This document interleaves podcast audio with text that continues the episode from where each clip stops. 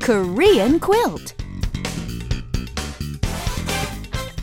Hey everybody, welcome back. It's time for Korean quilt. Your guide to the Korean language and culture. Hey Richard, guess what?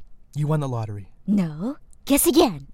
You changed your hair. No. Try once more. You're in love with your Korean quilt co host. Okay, uh this isn't fun anymore. I changed eyeliners. Oh, that was the big news. Yeah, that's great. Wow. Yeah, I found one that really highlights my eyes well. Oh, 정말 잘 됐네요.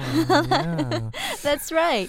Okay, so today on Korean Quilt, we're going to be looking at a phrase which means that's great or that's amazing when hearing good news. So once again, that's 정말 잘 됐네요. right, or a little slower. 정말 잘 됐네요. Uh-huh. Like many of the expressions we've been looking at lately on Korean Quilt, today's is another one where the literal translation doesn't work out so well, so it's best to think of this one in context. Right, and our context is when someone relays some great news. So, for example, Anna, I just got accepted to Harvard School of Psychology. Get out of here. Oh my god, 정말 잘 됐네요. And you know what, Richard?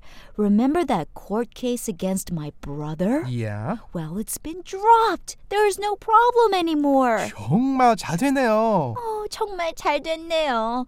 So the next time someone passes on some wonderful news, don't be shy to use your new piece of Korean weaponry.